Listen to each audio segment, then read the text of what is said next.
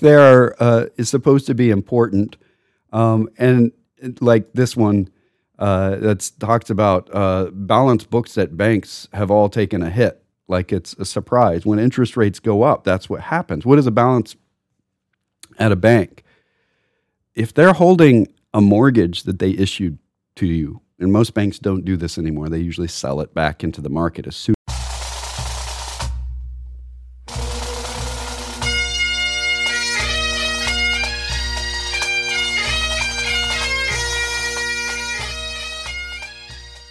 Once more unto the breach, dear friends. Else close the wall up with our English dead. Good morning, ladies and gentlemen, boys and girls, and welcome to an exciting episode of The Personal Wealth Coach starring Jake McClure. Yep, today Jeff McClure is back from vacation, but his welcoming party included COVID. So send him your best. He's doing well, if you can call it well for being sick. But uh, he didn't want to grace the airways with his shedding virus. Um, I don't know if that would be like a mass spreader event, if he would be talking through the radio. You might all get it. Uh, so he is, uh, please send him your your best thoughts. He's doing well, considering, uh, but probably did, shouldn't be on the air. Uh, so today, Jake McClure, yours truly, or mostly truly, a nickname, Jake. My actual name is Jacob. So there's yours truly. Um, is here to reach you all by myself. Hopefully you're not all by yourself as we talk. Now it sounds like I'm giving romantic advice instead of investment advice. This is The Personal Wealth Coach, and I've got to give disclosures. I just gave you the first ones. Uh, I'm. I'm. Uh, if you don't get the humor so far, you might want to change to a different program immediately. We're going to be test- talking about amazing things, very interesting things like interest. If you have interest in interest, then this is the program for you. If you don't find the talk of the Federal Reserve Board fascinating and riveting, then uh, this might not work. Hopefully, I'll make it entertaining, but there's only so much you can do with a stodgy bunch of people that meet in, in closed doors in a dark room. There's no cigar smoke in there anymore, but there used to be. Um, there's no Illuminati involved, or so they tell us. Okay, so what are my disclosures? Number one, The Personal Wealth Coach is the name of an S E C-registered investment advisory firm, as well as this program. This program got the name first, uh, but it led us to making the investment advisory firm. An investment advisory firm that's registered with the S E C. What does that mean? Well, investment advice falls into a different category than financial advice. I know that's weird. Financial advice, investment advice sounds like the same thing. It's kind of like being an engineer, though. You, if you purport to being an engineer, there's a credential that goes with that. And being a fiduciary is involved in investment advice. That means that you've got to put the client's interests way ahead of your own, not just ahead of your own. In a lot of cases, the sole interest. Um, but we can't do that on the air. We can't do fiduciary investment advice on the air. I wish we could, but there's all kinds of privacy issues. I need to know who I'm talking to, and I may not be talking to anyone. The world of A M radio might be dead at the moment. I don't know. But it might also have lots and lots of people listening, so I can't give advice to people except in a very generalized sense. Then that advice goes in as education, because investment advice is personalized. I know that's over the top for, for a disclosure, but people ask me about this. Why do you say that? So we're giving education, and hopefully I'm giving some good stuff over the past few weeks about the history of banking and why it is that we do what we do, and hopefully keeping it somewhat entertaining. It's a dry subject. There's no pictures of artillery barrages or anything like that for the great history lessons. But, you know, we we can do bank artillery barrages. It's it's still damaging. So we'll talk about that stuff.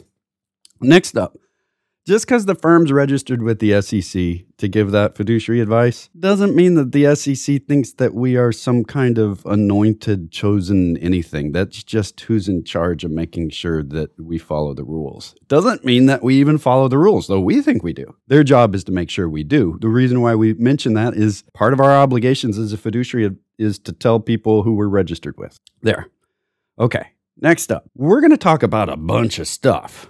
and a bunch of stuff. That's technical terms, by the way. This is, I know it's academic and those are hard words to follow, but the bunch of stuff that we get are from sources that we deem to be reliable. Why do we deem them so? Because we've been following them for a long time and they don't lie to us that much. Sometimes there's weirdnesses, and we'll talk, talk to you about that stuff. Uh, but we're not warrantying or guaranteeing. Most of the time, I'm not the source of this information. Well, uh, some of it I am. The stuff that I make up on the spot. Did you know that uh, thirty-seven point eight percent of statistics are made up on the spot? I just made that up right there. Yep, that's that's me. You can measure it, though. one hundred percent so far. Well, that's two of them. Yep. All right, so sources deemed reliable. Um, the, the, and, and I didn't say it in the way that my dad usually does. We don't pay for this radio program. We do provide it to the studio.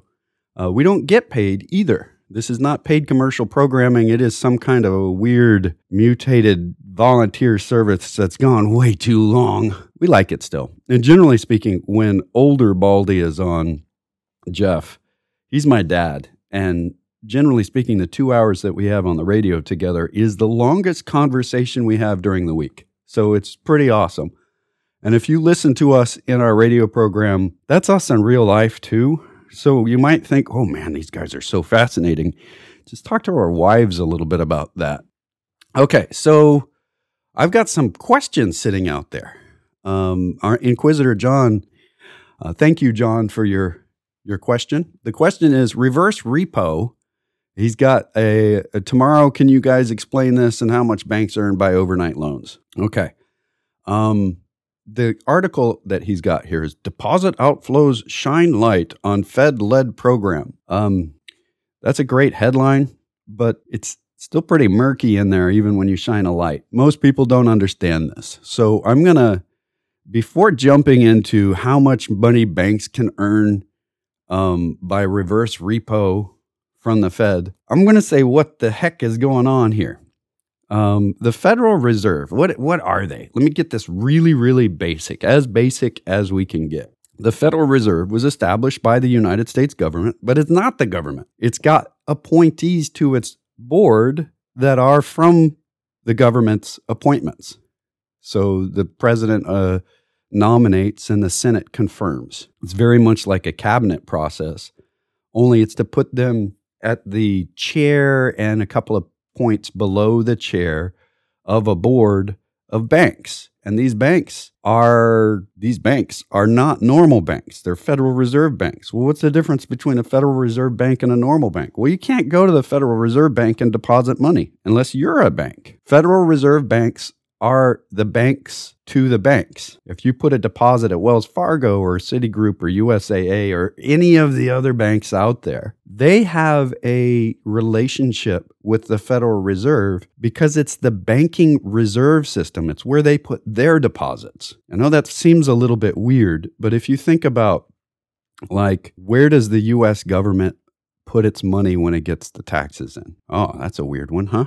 What, is there like a big bank account at Wells Fargo or something? No, it's actually sitting at the government, and it's like government banking. Um, they also put deposits at the Federal Reserve. Weird, huh? Um, when you know, you would think, well, why don't we just? This is a big debate that happened during the Bush Gore campaign, and one that should come up again um, on privatizing privatizing Social Security.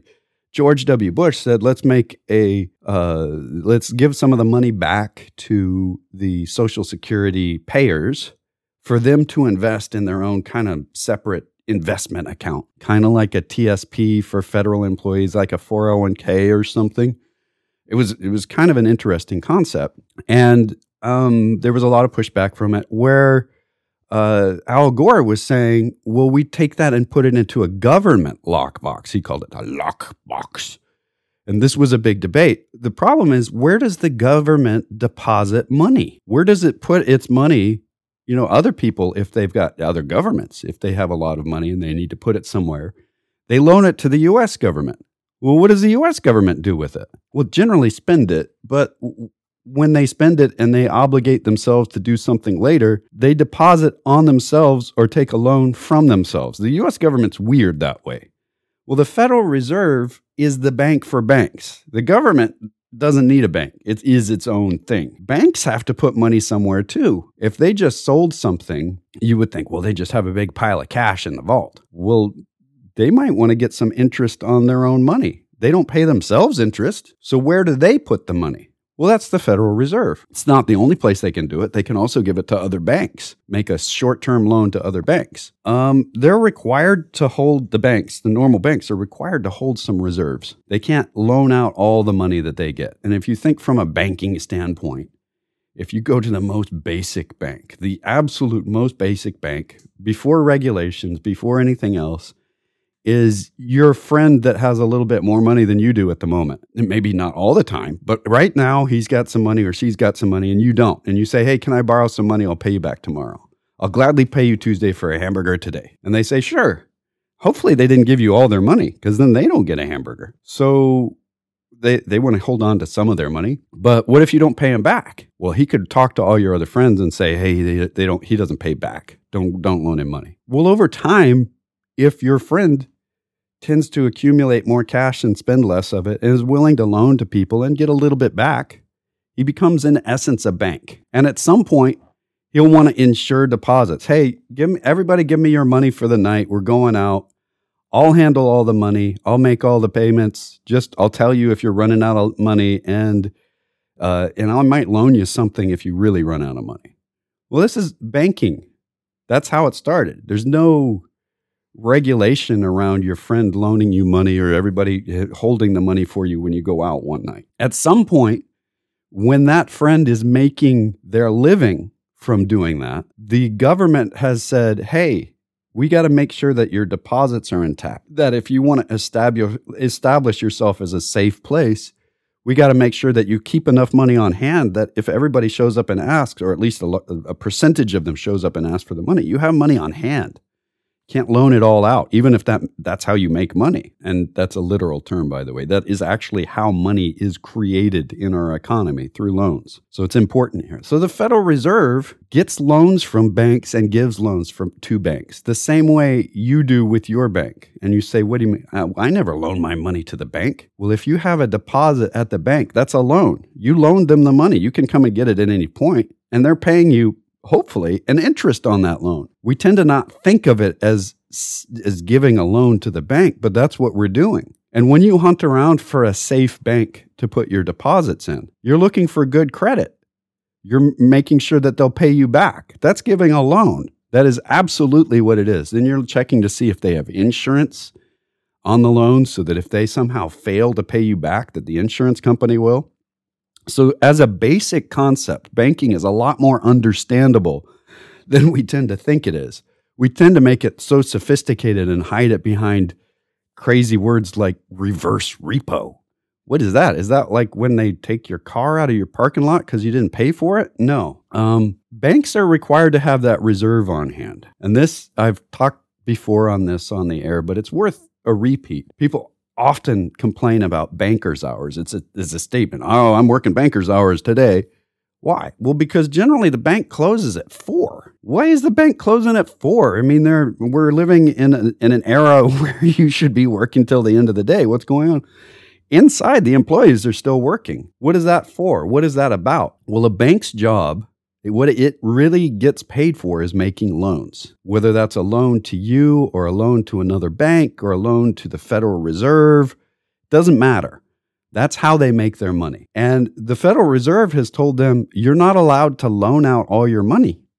If you loan it all out, then what about when your depositor shows up tomorrow and wants some? You have to have it for them. That's your job for them. So the Federal Reserve is supposed to help protect the depositors and the stability of the banking system. Okay, so the, the bank says, all right, I've got to have reserves on hand. But if you think about how many loan officers work at a bank, and in a day when they're remote working as well, and all of them are working on making loans to people. That's their jobs. That's how they get paid, is by making loans to people. And if you have forty-seven loan officers at a bank, and they're all making loans during the day, it's really hard to keep track with how many loans actually got signed today.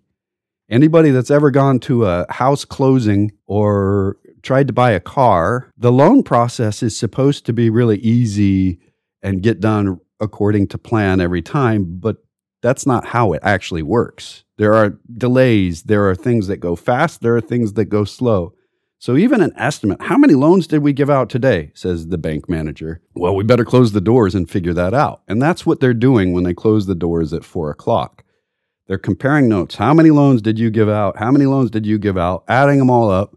Used to be done with an abacus and a double entry bookkeeping. The computer helps a lot now. But anybody, like I said, that's been to a house closing lately knows that the, the technology is not all lined up so that they can instantaneously know what's going on. Otherwise, your closing would have gone a lot smoother. So technology is still catching up with this. The bankers still have to say, oh, we gave too many loans out today. What do we do? And they have till the end of the day, maybe five, maybe six o'clock, to get those reserves into the bank, or they're going to be in trouble. The Federal Reserve says you've got to have those reserves or you're going to get fined. And if you do it enough, you might get shut down. So what, what do they do? Well, there's a couple of places they can go.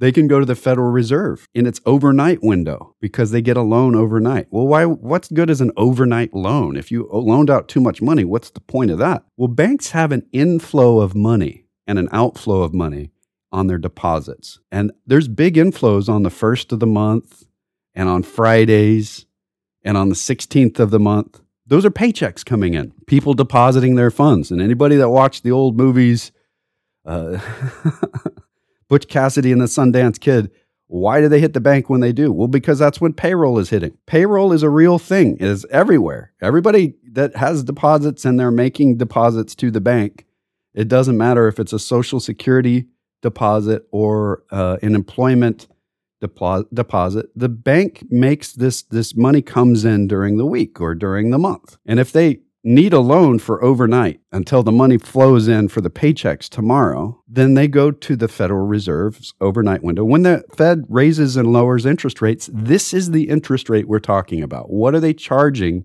banks for an overnight loan so that they know they're making making their reserves? They can also put deposits at the Federal Reserve and get an interest payment on that. So they can get a loan or a deposit at the Federal Reserve.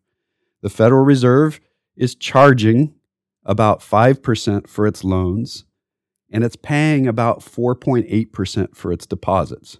Those are the numbers that come out when they say we've raised or lowered interest rates. So the banks are really interested in this. They know what they're going to be earning on deposits and what they're going to be charged for overnight loans. There's another place that they can go to get money overnight. And typically that has been to call up the neighbor banks. Well, those neighbor banks over time formed into a big network of banks and kind of a marketplace for this kind of loan. And this is called the repo window. Why is it called a repo? Isn't that when you don't pay your debt and they come and repossess it? Well, it is a repossession. It's an overnight loan or sale. This is the way you think about it. Where if you've got a bunch of treasury bonds and you need cash instead, because if the if the depositors show up, this is like S V B, the Silicon Valley Bank, failed because they had too much set in these long-term loans and not enough liquid cash. Well, you can go to the Federal Reserve and say, I'd like to sell you some of my longer-term bonds overnight, and you give me some cash for that. And the Federal Reserve says, Uh, sure, we'll do that. Uh, we'll we'll uh, we'll we'll we'll pay you some cash. You give us the security, uh, or vice versa. Uh, we'll sell you a security overnight, and you give us some cash for it. So if you want a slightly higher interest rate, this will work. And that's what the reverse repo is. That used to be just between the banks. The banks would just go to each other and and say, hey, I have some bonds on hand and I need some cash. Or I have a lot of cash, you have some bonds. I'll get some extra interest on that while you get the cash for overnight. Uh, well, the Fed had to step in and take over that marketplace in two thousand eighteen. They didn't completely take it over.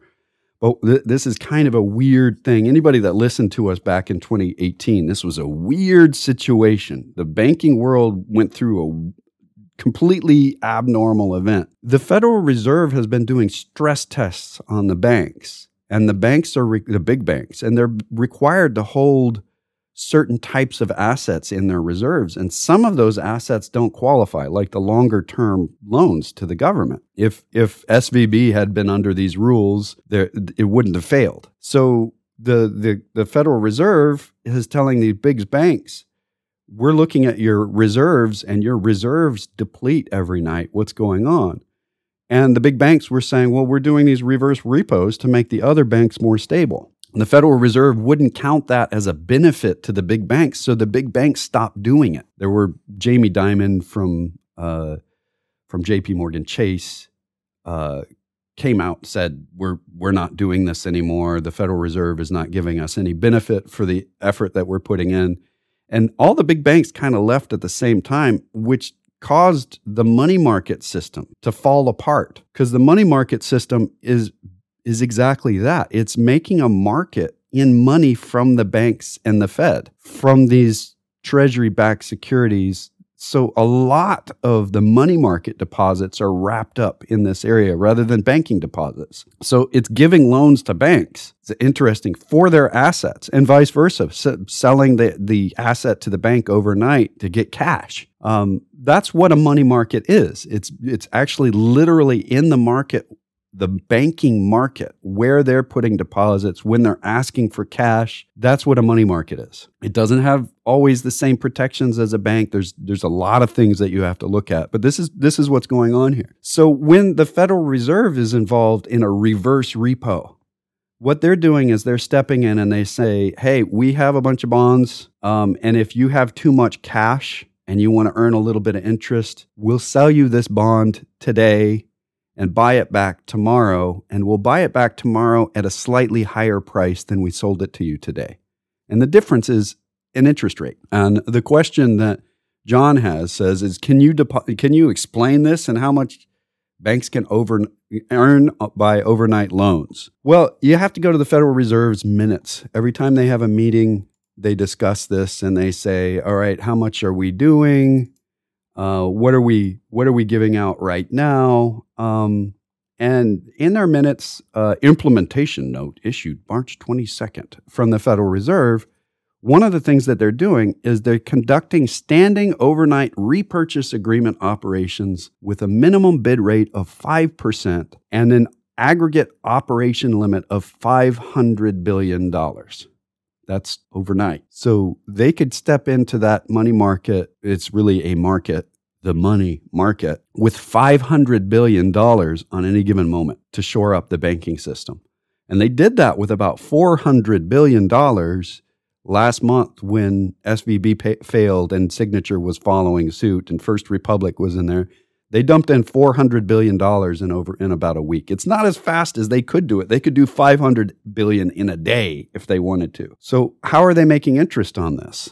Um, those repurchase agreements, what does a bank make on it? Well, there's a limit on how much they can do in a given day. Uh, so conduct standard overnight reverse reverse repurchase agreement. If you say that to anyone you meet on the street, they're going to say you need therapy. So Let's let's just get this the wording right. Conduct standing overnight reverse repurchase agreement operations. It sounds like each of those words are standalone words and you kind of cram them all together. What does that mean? There's an overnight purchase and or sale and then repurchase the next day operation that's offering a four point eight percent interest rate and a limit on the other side of the operation, the per counterparty limit of one hundred sixty billion dollars a day. So that means any given bank can't do this with more than one hundred sixty billion dollars per counterparty. That means one hundred sixty billion dollars. That's a lot of money for one bank. Uh, John asks, how much money could banks make with that? So the way you figure that out is it's a four point eight percent rate on one hundred sixty billion dollars divided by the number of days in the year. And that amounts to twenty-one million dollars. So if the if the banks wanted to just do this and nothing else, and take their money and drop it every night into the repurchase agreement and just make their four point eight percent on it, they would make twenty-one million dollars a day. That's pretty cool. Now, that's not exactly correct because interest may not be charged daily. It may be only on business days, but you get the idea. This is the concept. It's annualized at four point eight percent. So depending on how you divide it, per day, it averages to twenty-one million dollars. That's a lot of money, four point eight percent without any risk at all to the bank. So why don't they all do that? Well, because they can get more if they make a mortgage for you. If the mortgage interest rate is six point five percent and they're only going to get four point eight percent at at the Fed, then they want to make these mortgages. They're more profitable. But the margin between what they can loan it out elsewhere and what they can get from the Fed is very, very small at the moment. So a lot of them are putting it at the Fed. They're taking their deposits and putting it there. That means there's less money available to make mortgages with, which slowly raises the interest rate on the mortgage, which makes it more profitable to put the money and a mortgage loan for the bank. So this is like a normal settling of the market. Eventually, banks will go back to making loans when the difference between what the bank is paying them, the Federal Reserve Bank is paying them, versus what you would pay them for a mortgage becomes clear. So that's not clear at all. That's pretty muddled and in, in a weird place, but it's essentially just your friend getting a loan from a bank so that he can make a loan to you. And if the difference between the loan from the bank and what he's charging you is enough, he can make a living doing that. So that's that's what's going on in the big banking world. It's it's weird. There's other headlines like they're like like they're uh, is supposed to be important, um, and like this one uh, that talks about uh, balance books at banks have all taken a hit. Like it's a surprise. When interest rates go up, that's what happens. What is a balance at a bank? If they're holding a mortgage that they issued to you, and most banks don't do this anymore. They usually sell it back into the market as soon as they make the loan. But some banks still hold that original mortgage, and they made the loan to you at three percent. That loan is not worth as much as the same amount of loan at six percent. Would you want to buy, would you want to put a deposit at a bank for three percent or six percent? Well, you want to go with the six percent. Banks are the same way.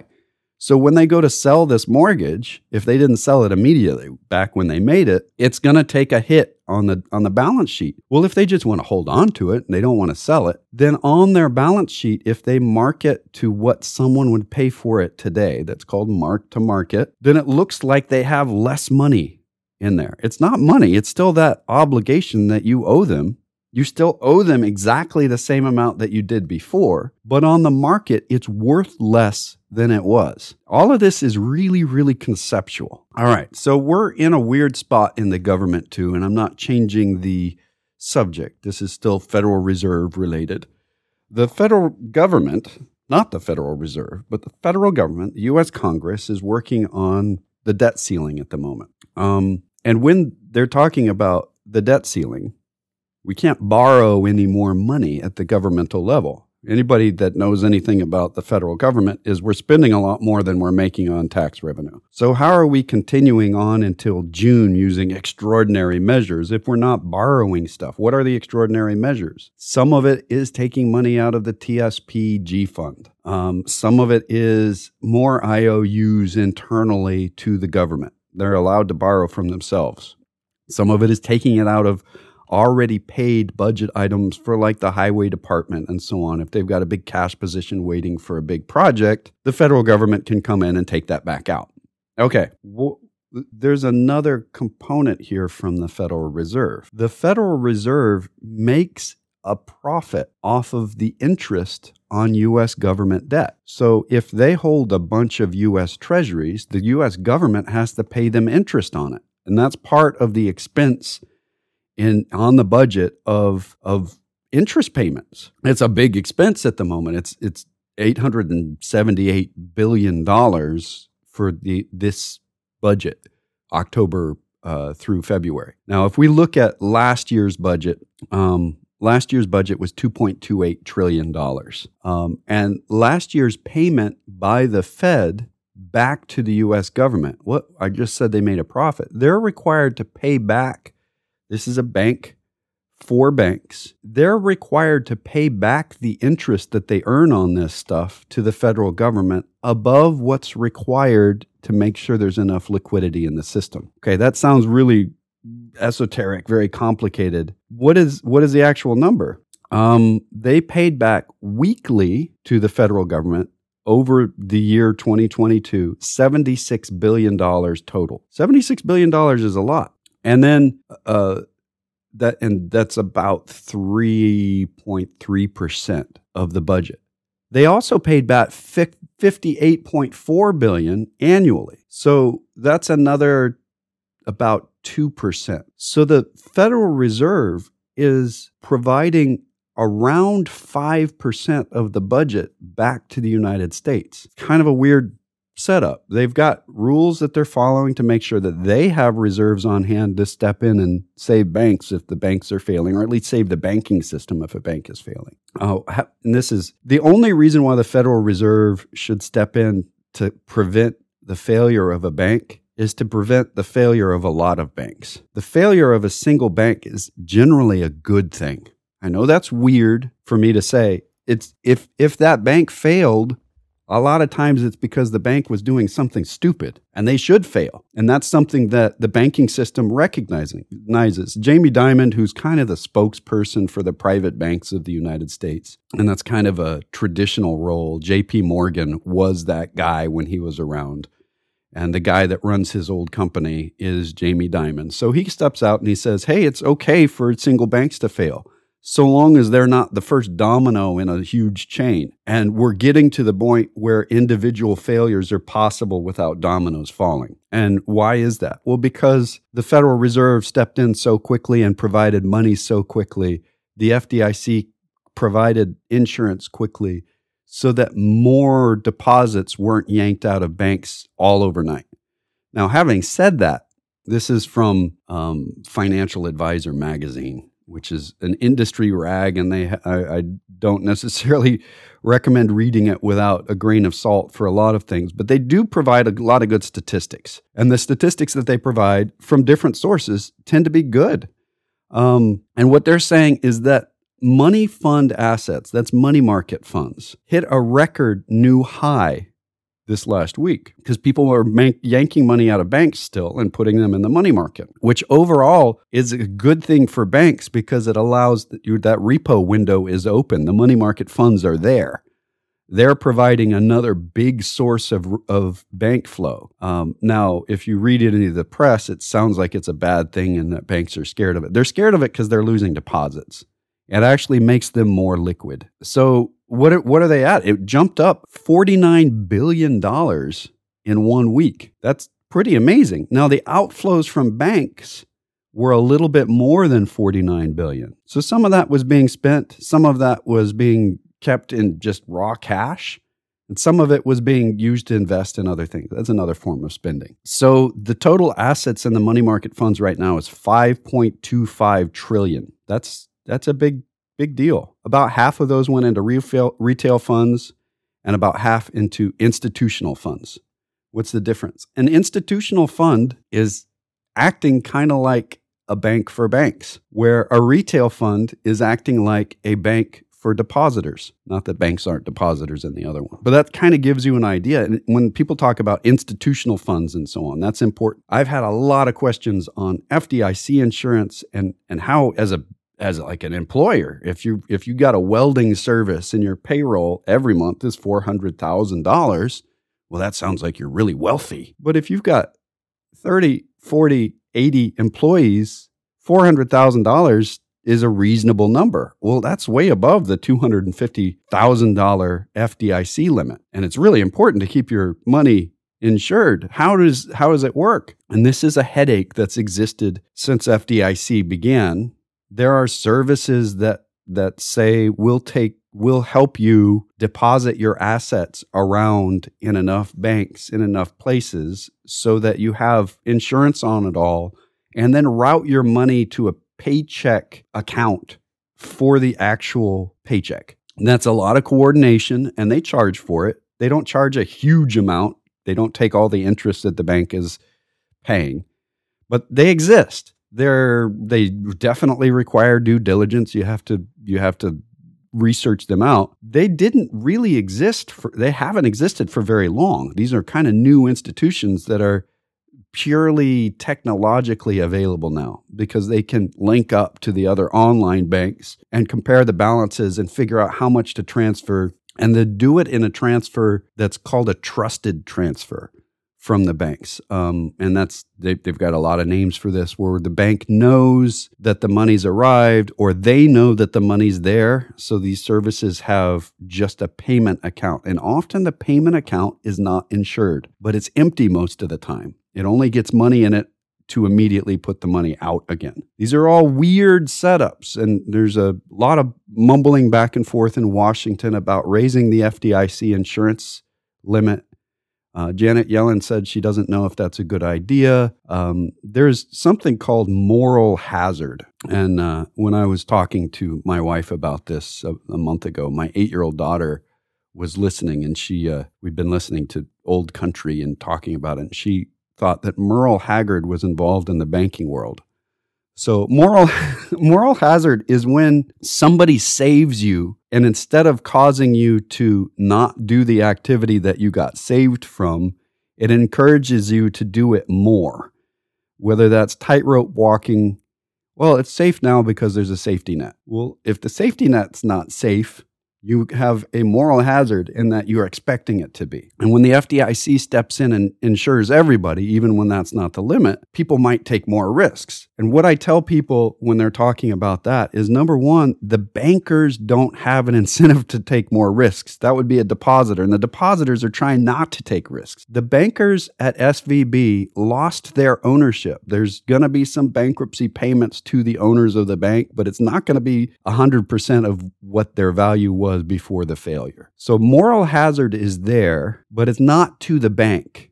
It's to people putting too much money in a bank. The bank still doesn't want to lose all their money, and S V B lost all their money. And we, this is, we've talked about banking the entire first hour of this program, uh, and it's there's a lot of other stuff to talk about uh, next hour. I'm going to be talking about new technology, new medicines that have come out, how things are changing in that world, a lot of optimistic stuff coming forward. But we're out of time for this hour. If you'd like to talk to us off the air, we do provide investment advice and portfolio management to people of high net worth. The f- phone number locally, voicemail during the weekend, real live people during the week, is two five four, nine four seven, one one one one or one eight hundred, nine one four, seven five two six. That's eight hundred, nine one four, P L A N. You can go to our webpage, The Personal Wealth Coach, or t p w c dot com, and you can read our newsletter, sign up for the newsletter, contact us through the contact form. You can email us at jeff at t p w c dot com and jake at t p w c dot com. We actually read those on a daily basis.